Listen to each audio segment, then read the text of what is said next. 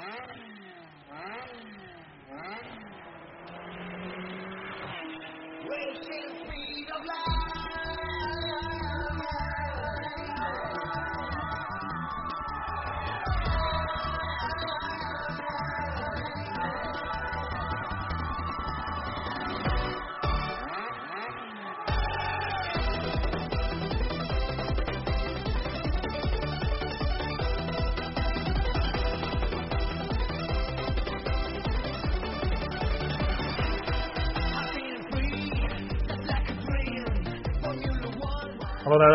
现在收听的是老麦聊赛车新的一期节目啊。本期节目呢有点这个马后炮，因为这个巴林站已经结束了，现在都快一个星期了啊，然后我们才录这期节目。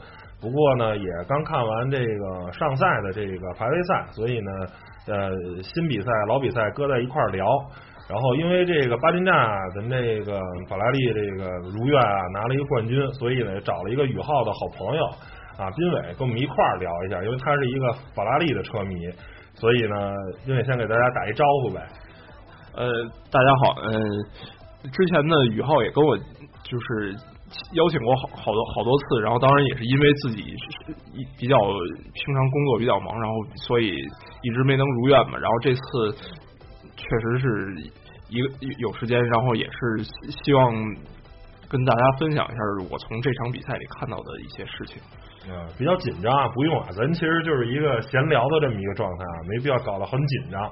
你是不是看他们俩压力太大了？俩迈凯伦车迷，还有一个我这个不是任何车队的车迷的状态，没关系，没关系啊。你这站这个这一场节目，我站法拉利是吧？二比二，咱不用怕，是不是？咱不怂，咱正面可以刚的。然后咱这个还是啊，就觉得好像我记得你跟麦哥宇浩俩人这个好像对奔驰在这个巴林站都不是特别看好，好像都是觉得奔驰可能会有一些这个问题啊，有说说轮胎的，有说什么的。那结果好像最后的成绩也是，而且我觉得很恭喜你们啊，你们这个是吧？红牛这个两辆车双双完蛋了，然后以后呢，你们这个结果还现在弄一第三，你说法拉利第一，这个奔驰第二，你们这迈凯伦拿第三，我觉得这成绩不错。在你们这么烂的赛车的情况下，现在整体这成绩第三，我觉得说得过去，是不是？我觉得你们俩可以先回顾回顾这个巴林站这个比赛啊。挺有意思。说到这第三啊，好像阿隆索还提到了 说，我们这第三就是蒙。那你甭管，你甭管怎么着，反正是第三。你说出大片来这个竞技体育，咱们讲究一个结果导向，是吧？对对对，你甭管横竖，反正是第三名，是吧？啊，可我觉得可可可可以说说。你你先说说你们这第三怎么回事？第三首先是，我觉得可以讲讲红牛，真的红牛太惨了。然后红牛这两站。呃，第一站澳大利亚跟第第二站巴林站，整个这个运气确实不太好，然后呃也撞车了，尤其第二站维斯塔潘呃跟汉密尔顿发生撞车也退赛了，然后呃里卡多这个也是一些呃赛车的问题，包括这站呃中国站的呃练习赛的时候，然后里卡多还发生了爆缸，这个对整个赛季影响都应该很严重，因为现在只有三台妹呃。整个赛季只能用三台引擎了，然后就是就是也，然后还赶上哈斯了，哈斯也是第一站双双退赛，然后所以迈凯伦也加上阿隆索跟范多恩的水平也是维持还挺稳的，还挺稳的，所以还稳步提升。但是你看整个这站呃。呃，就是巴林赛的排，巴林站的排位赛，包括中国站的排位赛，看下来，迈凯伦的车的车速实在是太烂了。这个我看麦哥都已经撂脚了，实在无法忍受了，已经啊，就是我记得好像这今天这个上海站的这个都都没进 Q，就哎没进 Q 二是吧？我进没有那个都都止步在 Q 二啊，止步在 Q 二，都没进 Q 一啊，不 Q 三 Q 三对，也是挺惨啊。咱还还还是说这个呃巴林站嘛啊，我觉得最一个挺挺那什么的，就是我因为这个正好巴林站是周日嘛，晚上太晚了，我看到应该是开到第三十多圈的四不到四十圈的时候，我跟宇浩说，咱俩我们俩微聊微信嘛，他说你还看吧，我说我可能扛不住了，我周一啊公司还开会呢，我说这这可能不行了，那时候已经十二点多了，然后我就睡去了。等等，我再再一看呢，我一看这个这这个 Kimi 啊，这个出事儿了啊，给给这个等于是给这个他的技师给撵了，是吧？这个我不知道你二位怎么看呀？这个应应该应该让这谁。是吧？法拉利车迷的那个斌伟说了，你们家法家这什么情况？怎么都给自己人撞了？呃，实实际上，我觉得相对在几个大车队里面，可能法拉利虽然说它历史最久，然后成就目前来说论论结果来说也是最高，然后但是说它这个团队的严谨性，至少说在让托德离任之后，就非常作风不是很严谨吧。因为像零八年我感受特别深，零八年因为他是第一年。他不用那个前面那个举牌的那个棒棒糖的工程师做那个出站讯号，然后他换成那个现在的这种红灯和绿灯，然后那一年头一次就是在欧洲站，那时候还是西班牙的瓦伦西亚赛道，然后那那一站是 Kimi 出站的时候抢到了，就是抢了一下，然后顿在那儿，等于就是出站掉了一个位置。当然说他最后也退赛了，然后当然更更严重的一个事情就是。那一年的新加坡站，新加坡站就虽然说是因为有一个意外的安全车，但是那那一站就是马萨的技师，他当时提前放倒了这个绿灯，然后所以最后他是带着加油管冲出去，然后这这是一个进站事故，然后那一站最年那一年最后。积分只就是马萨只输了汉密尔顿一分，然后那那一站马萨是甘位起步，就是即使说是因为这个原因他拿不了冠军，但是他有一个积分，他他就就带回来。所以说实际上这个东西这种严谨性，包括这个团队的作风，实际上是法拉利就是如果真的跟奔驰拼的白热化的时候，他必须要解决的一个问题，不然的话，它的严谨性可能是非常。麻烦的一个事情，就像去，其实像去年日本站，维特尔的那个引擎，就是可能赛前火花塞，然后他他没有详细的检查，而且就也也没有这种措施，等于就是那一站虽然说他不是很占优嘛，但是他第二起步，然后最后也退赛了，很可惜，就是更早的结束这个争冠悬念了。不过我觉得从车手的角度上，Kimi 是没有任何错误，他只要看到绿灯就就立刻就要走，这是这是没有问题，就是都是呃，就是都是稍微的做了自己应该做的事情，对对对。哦，那技师好像是站的位置有点问题是吧？然后被带到，对对对，被带到。他等于还不是撞到了，是被是被刮倒了，然后给给给给蹭了一下，然后压好像压腿。毕竟 F 一这个扭矩非常大，然后呃蹭。好像最让人受不了的就是说这个。呃，这个 Kimi 回来的时候，你按正常情况下，你说说大天的是你把人家撞了嘛，对吧？你们回去啊安慰人家一下也好，或者去看看他也好，我觉得这是按咱中国人说，这个应该是呃叫什么？没有功劳也有苦劳，对吧？人家这是这是这都不是苦劳了，这是很惨啊！让你让那大大轮胎给压一下，你你得看看人家吧，跟人说句客气话嘛，然后也没有，自己就径直的就就回回回皮房了。是吧？我觉得这个做法是，呃，不知道是他性格使然呀，还是说这人就是少了一点这个同情心是什么的啊？这个 不知道大家是怎么看的？这事儿吧，就是呃，这个 Kimi 呢，他首先他这性格这么多年了，从进 F 一开始，他就这种性格，就是他也不愿意跟人多说话，然后也也不会太袒露自己感情这一面，呃，然后呢，他比较冷漠，然后这个事情呢，呃，确实英国呢很多。国外的这网站上确实有很多车迷也是表示了一些不满，遗憾吧，最起码是一种对，就觉得说他至少他对工程师啊，对自己的技师啊，就表现的太缺乏点人情味儿，就是太冷漠了啊。毕竟工程师不管谁的原因嘛，其实也不能怪他，也不能怪工程师。最起码过来问问，说就是他只不过是朋友，可能也不是说怎么着了，但是说哎你病了，我看看你去，这是一个他一起事，只是一起事故，但是呢，这个。呃，他至少应该说安慰过去看一下，及时安慰一下，没事吧，对吧？啊，我觉得也有可能是 Kimi 当时也没有想到后果这么严重。那不是，加上他能他能看到，这他能看到。其实当时即使躺在那儿很长时间都没起来嘛，这就不是就算严重不严重？过去问一下，说兄弟你怎么了，对吧？这样这是一最起码的。如果换做没事，换做维特尔或者维特尔或者阿隆索这种车手，肯定就会。还有以前舒马赫对吧？都就他出现这种情况，有点像你打篮球，就是是吧？有一人受伤了，躺在地上，过去可能跟我没关系，这人也不是我撞倒了，但是你过去问，哎，兄弟怎么了？没事吧？然后把人拉起来，这我觉得是很正常的，人之常情。咱毕竟是同事嘛，虽然你是车手，对吧？你是没错，那个很牛的人，我就是一个技师，我是装轮胎的，但是我也是人啊，咱俩也是为一个车队效力服务的人，对吧？我们是同事啊。所以说他这方面表现的呢，就是他有点欠缺。然后，所以这也是为什么团队呢？其实 Kimi 这么多年不不管在哪车队吧，他只能就是展现他自己能力，但是他跟团队的契合度，对，跟团队契合度一直都差了一点。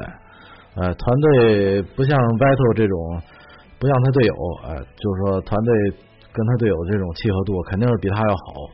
这个也会最终体现在车手的成绩上，还有就是车的稳定性、车的可靠性，很多小问题啊，机械故障啊这种事儿，对吧？这机械故障其实就是技师造成的。比如说我一个地儿没上紧，或者说哪有点疏忽，你就有可能出车正赛中你可能出事儿。像所以说，为什么车手不能忽视他跟团队的这种默契关系？就是你一定要让团队围着你，你跟你形成一个紧密的这么一个组合。所以你不能说。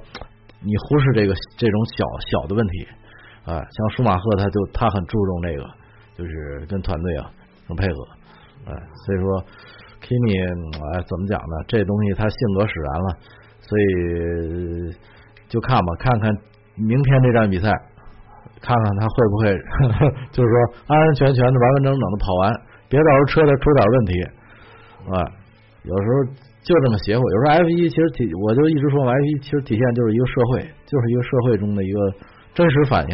像就像咱们平时在处人际关系中，在单位里头，对吧？你跟大家搞不好的话，你缺少点这种关心的话，可能你跟别人搞不好关，你可能你这团队里你少了两个人跟你搞不好关系，也许这俩人是关键的，最后搞不好就出问题。核心人员，核心对，尤其 F 一这都是核心人员，哪个人都不是说不重要，所有人都很重要。上轮胎的你快一秒慢一秒，这可能最终就影响了成绩差一名次，对吧？因为大家最后不也就差那么几秒的时间吗？对，就这意思。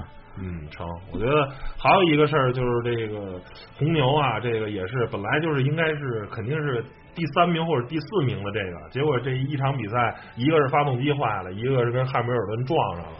我这也可以说说这个红牛，这个也是挺惨的。其实啊，这个一一站比赛一分没有，还两两台车都都都趴窝了啊！不知道宇浩跟麦哥对这俩事儿，对这事儿是是怎么看的？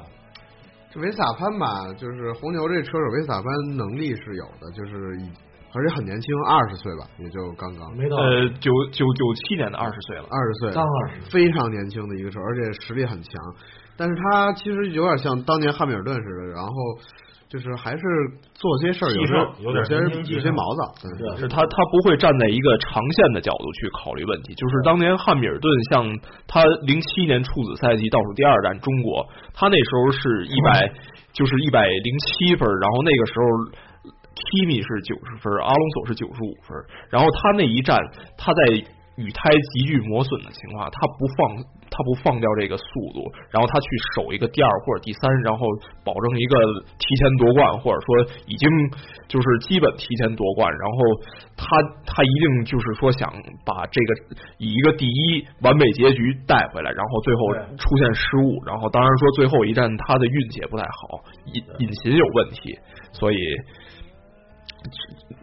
就是维斯塔潘可能现在也需要经历这样一个挫，这个大大是大非的这种挫折，可能会对他的这种全局观会有一个提高。对，如果他要能把这个解决了，我这个车手很可怕，很可怕。我觉得这个也是，就是叫什么来着？呃。这车手的这个这个成长啊，跟跟人生也一样，就是你可能是站在一个三十岁的角度来看你二十岁的时候做出的很多事儿很傻是吧？很很不对啊，毛躁啊，或者跟领导有一些矛盾，然后不能以一个相对啊平和的方式去解决。然后呢，你现在觉得很傻，等你到四十岁的年纪，你可能觉得你三十岁的时候干的事儿也很傻。这东西都是一个过程。如果你二十岁就能做到你三十岁的事儿，我觉得你这人也有点呃。说变态可能不太合适啊，但是我觉得也挺可怕的啊！你太太过于成熟的太早也不对，就是什么年纪该干什么年纪的事儿，我觉得也挺好。就当他吃两回亏啊，甭管是哪个车手，吃两回亏也就知道，保赛车可能是更重要的选择。一战的这个得个第一、第二其实没那么重要，我保一辆赛车比什么都重要，我保一个积分比什么都重要。对，然后。哎，另一个那个发动机坏了，是是是是是什么一情况？那个呃，你呃，其实我觉得吧，这个东西就是提到，就是要提到一个问题，就是现在二零一四年它改成一点六 V 六涡轮引擎，然后配合混合动力这个动力单元之后，它的引擎占的角色就很大嘛。像一四年。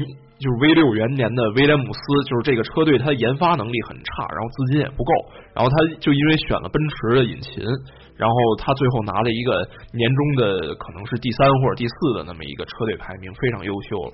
然后像这样，在这样一个情况下，红牛这在这方面是一个不进反退的一个进程。他最开始他是等于是雷诺把他当自己家人一样做，然后嗯。自从一四一四年一五年之后，雷诺独立出自己的厂队之后，他等于就跟一个可能最多就是一个高级客户嘛，但也是客户，而且就是他他可能他们这个团队比较年轻，所以在处于劣势的时候，有一些言论也也造成他们和雷诺的关系变差，然后在这一点上，他可能这也是他造成。这几年他不能和法拉利、奔驰真正的去竞争冠军的一个原因。然后像去年也是，维斯塔潘可能退赛非常多。去年尤其上半年，一直到就是出了欧洲赛区之后，他可能退赛频率才渐渐少下来。这是红牛非常大的一个弊端。现在，所以红牛选择要要进军这个本田啊。对红红牛现在问题主要是呃，他为什么能这么快？你看咱们纵观雷诺这阵营啊。这仨车队，最红牛明显是比那俩车队快多了。呃，为什么呢？因为红牛在设计这车的时候，他根本就没考虑到引擎稳定性，他只考虑说我怎么把空气动力学做到极致。然后，所以他这车现在就出现稳定性问题了。这一点都不奇怪，因为对吧？你你同样都是雷诺引擎，为什么雷诺和迈凯伦一一圈下来比你慢那么多？然后你的速度却是接近于法拉利和奔驰的，这怎么实现呢？而且雷诺引擎本身。它的马力就是在这里面，现在看来是比较弱的。然后今年依然是比较弱的马力 啊，依然依然是比较弱，依然也没心了，是吧？没没有那个，甚至跟本田差不多马力，是吧？然后它怎么会？你红牛怎么会突然这么快呢？然后就是你的空气动力学做的很极致嘛，所以空气动力学极致的结果就是什么呢？结果因为咱们说 F 一它讲的是个平衡，这平衡有时候就是空洞和引擎的一个平衡关系，它现在。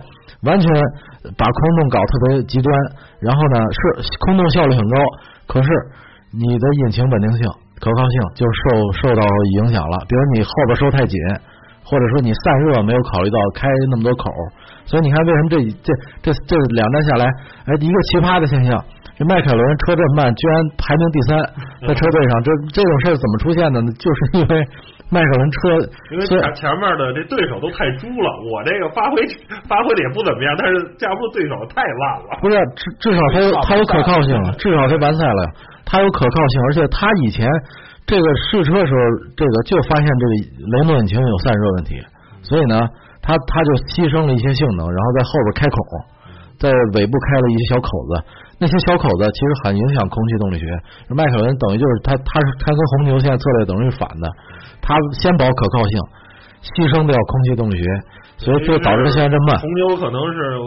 干能拿到好杆位，但是就是一到正赛，一到正赛就完蛋，可靠性有质疑。这迈凯伦的领领队也说了，我们牺牲了一些呃空气动力学的东西去保证稳定性。但是迈凯伦可能老十十三四发车，但是我一点一点追，可能最后也是五六名、六七名。这因为前面总有人退赛啊，一人退赛他就一分吧，对吧？对，一分没有强。因为迈凯伦可能被前三年那个稳定性折腾的有点，现在比较保守，对，有点保守。所以这站我很就是当时巴林站很让人费解的是，轰的竟然跑到了第四名，这个这个确实。觉得是不是要是今天不换本田的这个引擎，不是呃接着用本田引擎不换雷诺这个，是不是没准对迈凯伦是一个好事儿？但是至少不会比现在更差了。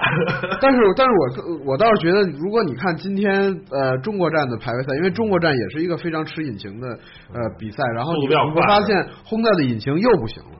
就是这个，所以不知道当时那个是一个什么情况，使至于我觉得，我觉得我感觉红牛那小红牛那车空气动力学还不错。呃那肯定不错。然后呢，它只是引擎，就是说，只要这引擎别爆缸，只要别跟澳大利亚是爆缸啊，小红牛一到正赛就能发挥发挥长距离的空洞优势对对对，啊。嗯，成。然后那这个都聊的差不多了，各位，我觉得就肯定聊聊冠军了，是不是？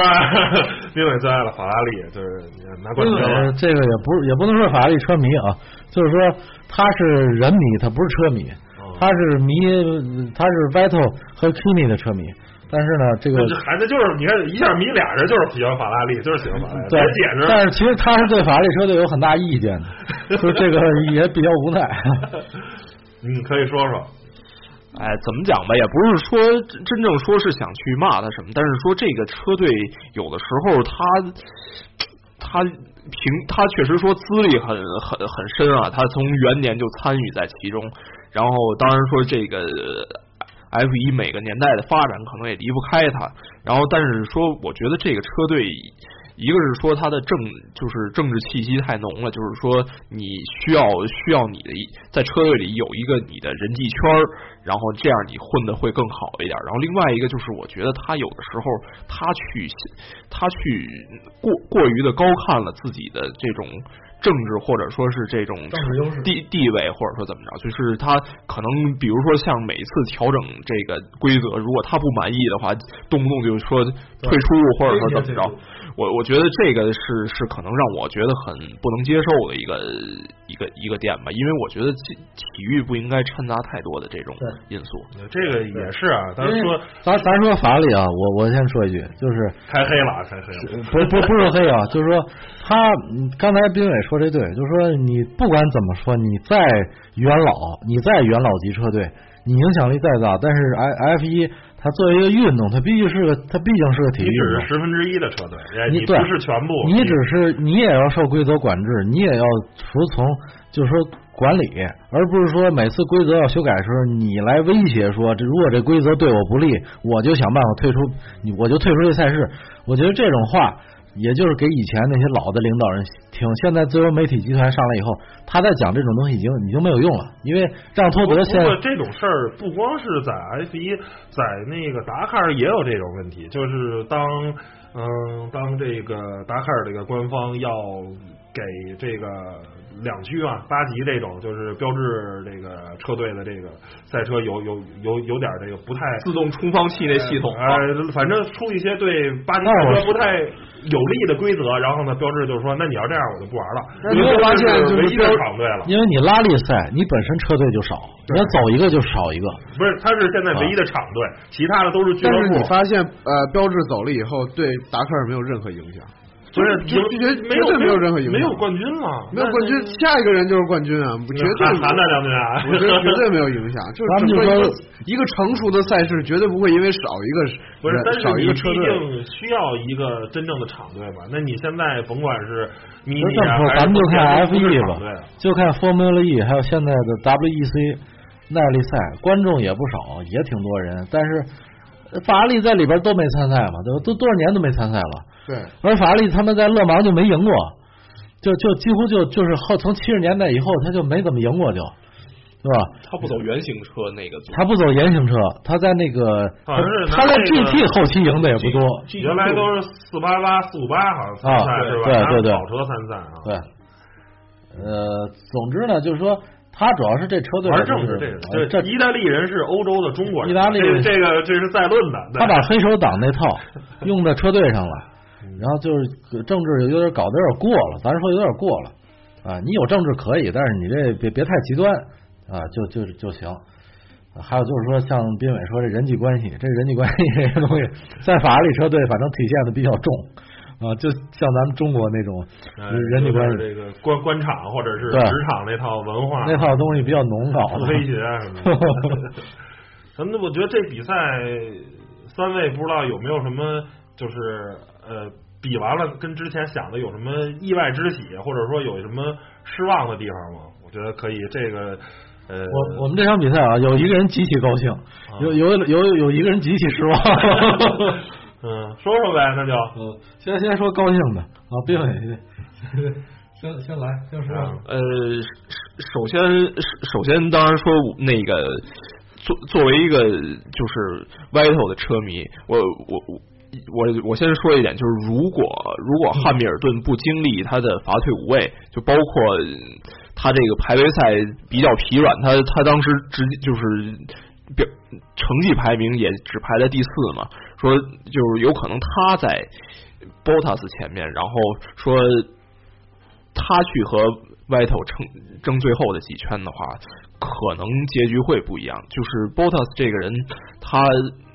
他没有一种就是狠劲儿，就是他觉得说这个这个弯我最我就是对这这个这就是我最后一个机会，我我我要我要试一试。他就觉得说我我抄这一下，万一失败了会会掉到什么样？然后我我对，然后我我我宁宁愿带一个第二回来。然后当然当然后另外一个角度就是我绝不认为这个当时。Team Radio 里面叫 Plan D 嘛，就是 D 计划。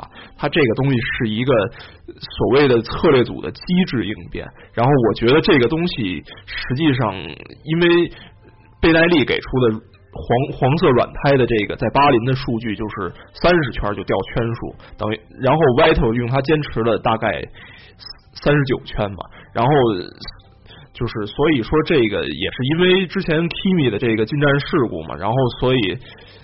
而且就是法拉利有一点，就是说他总是喜欢高估他们用偏软配方的轮胎的，就是优势。就是这要说到一点，就是一六年的开幕战澳大利亚站，当时就是阿隆索撞车出了一个红旗，但是这个之后呢，就是梅赛德斯就是上的是偏硬的配方轮胎，直接一撑到底，然后法拉利还用了一套偏软配方，然后等。就是他会，他很迷信，说自己的车车能能用更软的配方拉出这一个进站窗口。实，然后实际上就是最后 Kimi 引擎问题没有完赛，然后 Vital 掉掉到第三，就是也并没有超过去。然后所以说，实际上这个东西也只是一个咱们讲就是拍脑袋想出来的一个没办法的办法，这等于实际上这个最后来讲也是。Vital 的一个实力体现，就是他他懂得去管理自己的这个剩下的这个十十几圈，我的轮胎比别人旧，然后别人又在飞速的追近我，然后我是怎么去把我的包括这个额外的这个动能回收装置利用起来？我觉得这个可能就是一个作为世界冠军的一种智慧在里面了。这就是，我觉得主要是呃，这宾伟呢，作为 Vital 车迷，呃，他。看到 Vital 在这种就是压力极大情况下，就对手轮胎明显比他好这么多情况下，居然超不过去，开了这么多圈，所以呢，这种冲线以后夺冠那种喜悦感是无与伦比的，所以这这我是可以理解的。但是我呢，作为一个呃不喜欢 Vital 的车迷，所以我就看到这我就很痛苦，你知道吗？我我虽然说。我不是奔驰车。当时刚才你是怎么说的？你说这一届谁是冠军？我是一种失望的表达，我其实是一种失望表达，因为我觉得就是呃，怎么说呢？就是 Bottas 上战吧，确实太表现太差了。就是你的 Bottas 这水平就完全不是顶级车手的，完全不是顶级车手。你的车轮胎在那么强情况下，而且给了给了你足够的圈数。你就是超不过去，这个实在是说不说不过去了。他不敢下手，我看他好几个动作，就是他非常保守。他在超车的时候。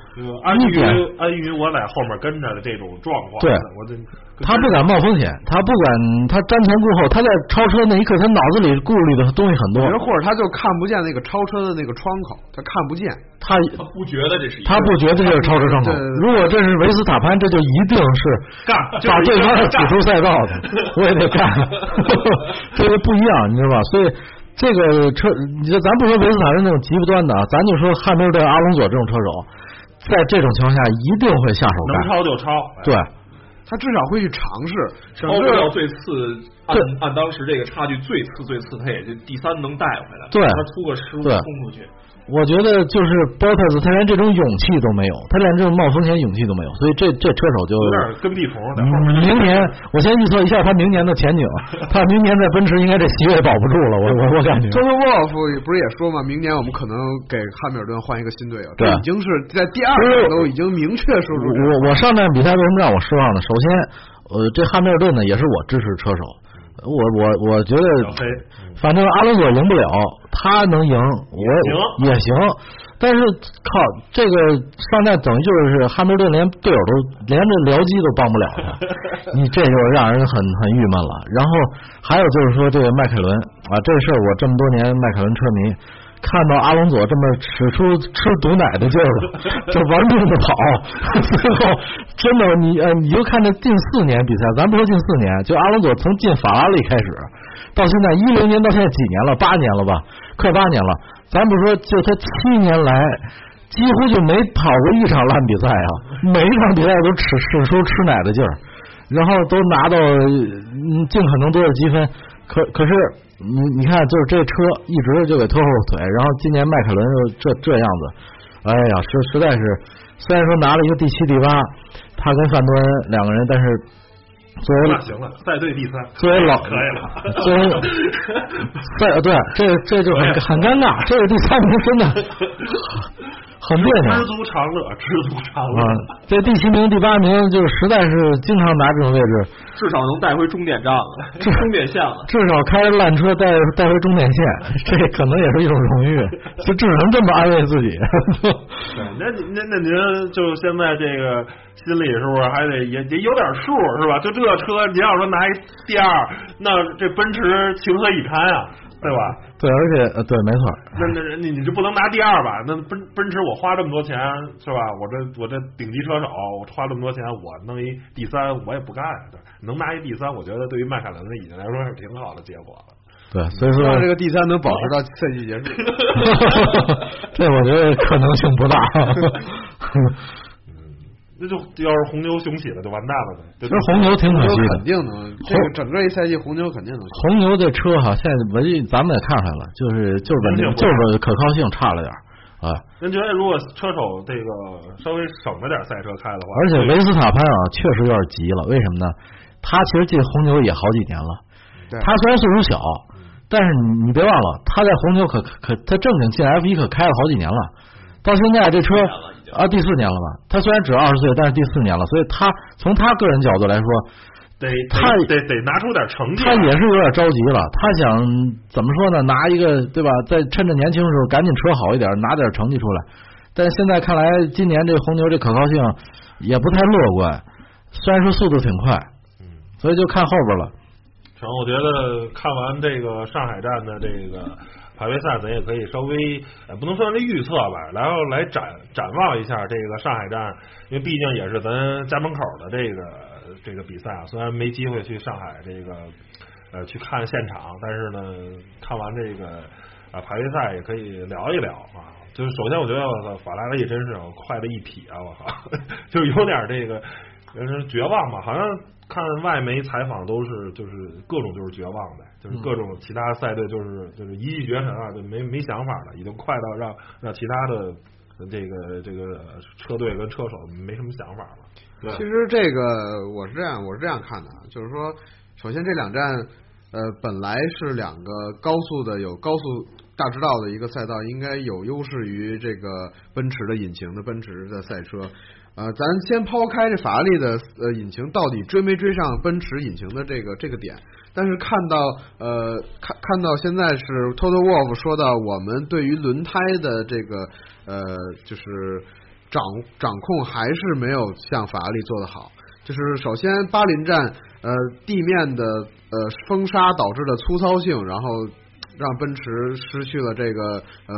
极速上面的一些优势，然后上海站排位赛今天又赶上很空气很冷，呃低温的赛道，然后奔驰又没有让它的轮胎到达很完美的工作温度，这个确实是奔驰这几年从他拿冠军之前几年都没有解决好的一个问题。这个我觉得是奔驰应该尽快的作为一个这么大的车队，应该赶紧解决奔驰在长距离从去年看来，长距离的时候它比法拉利要费胎一点。对对对，它这这对轮胎的呃，这就为这就为什么去年你看他排位赛很厉害，他排位赛能迅速让轮胎升温，但是今年看样子排位赛他也优势不大了。对对对，我感觉反正就像 Michael 今天看比赛的时候说到说，完了，今年总冠军是 v i t a 的。对，呃，实实际上吧，这个就是奔，我觉得奔驰可能主要看出来，它可能比较难以克服的弊弊端主要是三点，一个是可能就是比较偏软配方的轮胎管理，就是轮轮胎管理，当然说它可能。跟法拉利的心得来说，本身就就有一定的差距。然后它像去年用到极软的赛道，它无论是说成绩，就是可要么就是成绩没发挥好，然后要么就是说整就是整站可能都表现的不是那么有存在感吧，或者说怎么样的。然后另外一个就是说。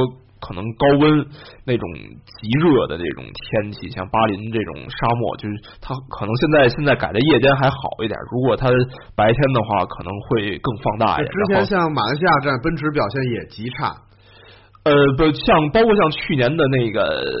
墨西哥站，罗德里格斯，他像他那个三百六十五公里的这种大直道，尾速大直道，然后按理说应该是对奔驰很友好的，然后但是实际上那一站汉密尔顿的存在感并不很高吧，就是。对。然后当然另外一个就是说他这个。有还有一个问题就是，这巴林站没涉及到，就是可能说它的多弯赛道，它会表现的挣扎一点。像去年的摩纳哥、匈牙利，包括像新加坡嘛。当然说今今年说奔驰据说是砍掉了九厘米左右的轴距，看当然说到摩纳哥那种赛道，看一下他会不会克服这个弊端吧。嗯，那咱展望一下呗，觉得俩人。这法拉利这哥俩有戏吗？就包揽第一、第二了，有戏吗？你说奔驰有没有机会？你就说第二中国站是吧？就上海站。是上海站，我我我预大胆预预测是 来口毒奶。那个，我觉得明天啊，就是说汉密尔顿一定要抓住起跑机会。如果我是他，起跑必须得把前面这俩，就是博塔博塔斯在前面。对吧？他车队首先，奔驰应该聪明一点，奔驰应该在一起跑时候就让博塔斯退后。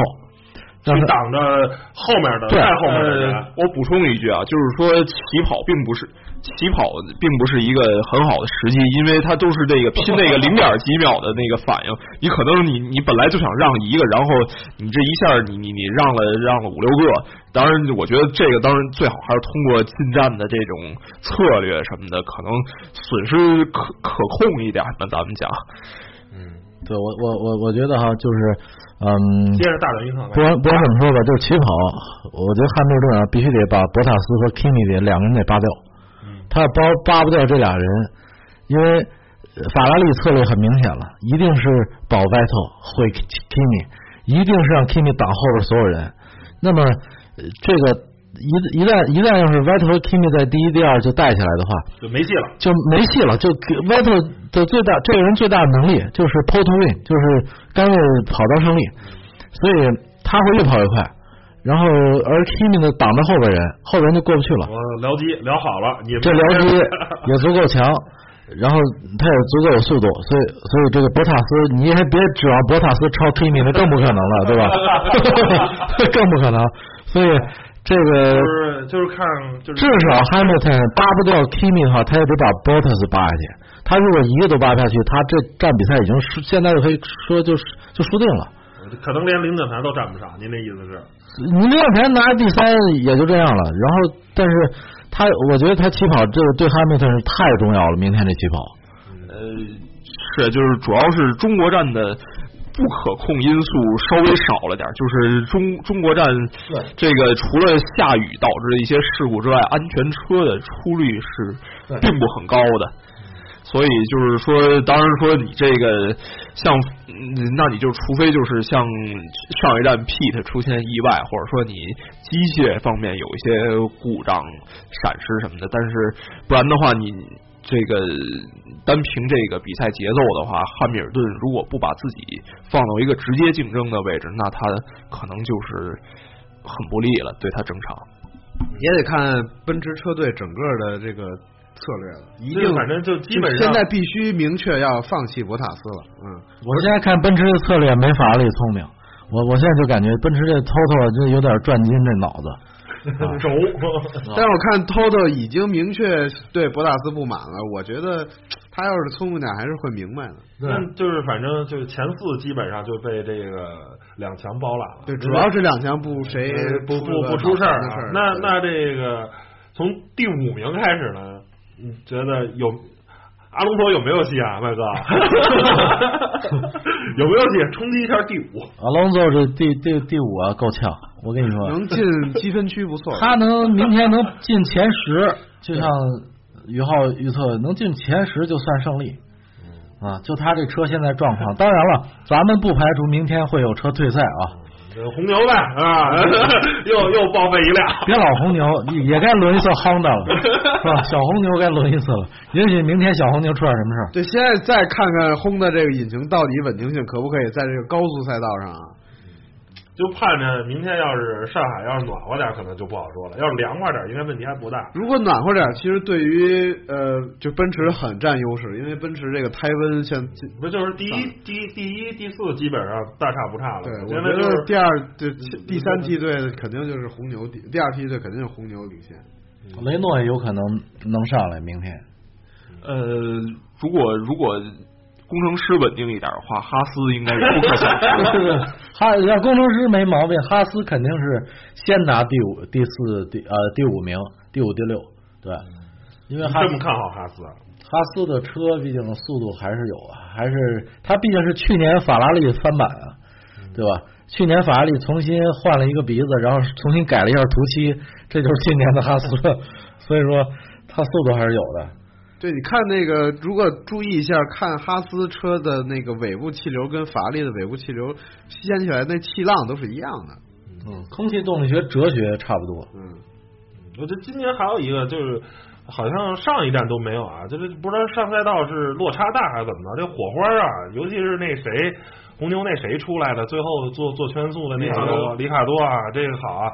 麦哥说：“这一路那个崩着爆米花就来了，这有点有点太夸张了。这是为什么？因为底盘底盘斜率调的有点太过了，它前倾前倾那个底盘前沿那块儿，呃，调的有点太低了。还有就是它减震，跟它减震有关系。减震如果你调的太软的话，是吧？有时候你刹车的时候，哎，有可能它车会明显要下降。你你这这就有可能搓地。你要老搓地的话，肯定会有阻力，会影响圈速。所以的话。”这是一哲学，就是你可以调，你调低有优势，但是你不能调太低，就就就是完事儿有个度呗，分寸的拿捏了，这个很考验技术。嗯，成了，那我觉得反正准不准，那就下期节目才能再知道了。反正现在给出来的答案就是呃前四是吧？被两强包着，然后后面呢，麦克看好哈斯。是吧？哈斯雷诺，雷诺，这只要不出事情啊，这俩车队只要不出怪事儿，就是五六五六七，呃，五六七还是红牛，红牛，红红红牛，红牛，红牛是肯定是呃不不出事儿，那那谁也争不过红牛。他算是第一梯队半，对，剩下的算是第二。那这这可上了一站就不全出事儿了吗？上海这么热，这也也不不知道明天热不热？看看大概下午气温是二十度上下吧，就是毕竟空气温度。甚至红牛要不出事儿，我跟你说，就是说这前四还这博塔斯没准能让维斯塔潘给扒下去，嗯，你知道吗？这要红牛不出事儿，咱们说红牛车正常的话，就博塔斯那两下子挡维斯塔潘，你觉得能挡住吗？他 两下给他弄出去了就。所以说这个要小心，这奔驰这俩要小心。现在你说前面有他要追前面更快的法拉利，他后边还得要注意红牛。等于很难受，前后这个对前面得追，后面得挡。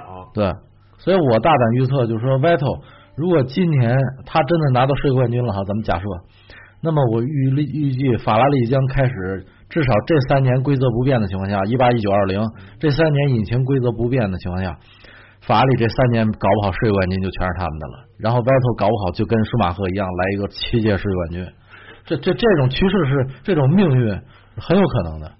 啊，是很恐怖的命运。这个，呃，实际上，我觉得去年去年对 Vital 来说，他可能说当然说从结果上来讲，他最多的时候像在摩纳哥结束之后，他领先二十五分，到最后他可能后半段一路就是就是天灾和人祸，然后所以最后他丢掉了这个冠军。然后其实这个东西来讲，对于他来讲，他也为就是当然说从从荣誉上，他他被汉密尔顿追平了，两个人都是四比四四个世界冠军。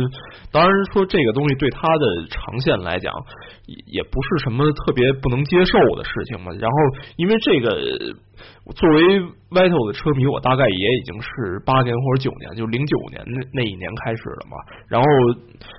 他这个人一路就是可能有有点太过于顺了，就是他有很多该经历的挫折没有经历到，然后他他有的时候我有就是我对他可能有一点不是很，就虽然说我是他的死忠，但是说我对他有有一种很不满意的地方，就是说他可能经常就是一种。哎，天最大，老子第二那种心态在那儿，然后他不能接受任何情况的这种挫折或者怎么着，然后去年这种由盛转衰的这种结果，然后对不知道对他是不是一种积极的导向？因为那个刚才我们聊的就是说那个。问 Vital 去年到底有多失落，我就告诉他，他之前六连冠的 ROC 那个那个娱乐比赛，他他去年结束之后就就没有没有再参加了，他去跑模拟器去了。这这这这个我能看出来，他这个作为他的长期的粉丝，我是我是能看出这个问题的。然后而且说他作为一个。现在不能算年轻车手嘛，他中生代，他三刚三十岁，如果他把心态摆正了，他的天赋还在，技术还在，然后当然说团队对他的无限的支持也在，然后他还有很多的机会。嗯，行，我觉得洋洋洒洒聊这么多挺好。这以前吧，就是咱得说一下这车手历史哈，就是说这个补充一句，这 Vettel 呢以前跟 Hamilton 两个人其实，在三级方程式里头就是死对头。当时宿敌了，相当于当时对，当时就是宿敌。然后俩人在三级方程式就拼的很厉害。那时候哈密顿略占优势，但两个人就是经常拼杀，真真真刀真枪。然后哈密顿跟那个跟那个库维卡，以前那个库维卡，还有还有罗斯伯格，这三个人是在卡丁车时代就是对手。然后反正就基本上他们三四个人知根知底儿。对，在进 F 一之前，大家都知道彼此的实力。因为都是在一起拼杀过来的，所以这几个人哎，都哥几个都比较比较熟吧，哎，都是一个时代的车手，也可以说是，啊，成，然后行吧，那这期就先聊到这儿，然后预测的准不准啊？然后这个之后再看，反正准不准就这样了，是吧？无所谓，这不重要，行吧？那谢谢大家收听本期节目吧，拜拜拜拜啊！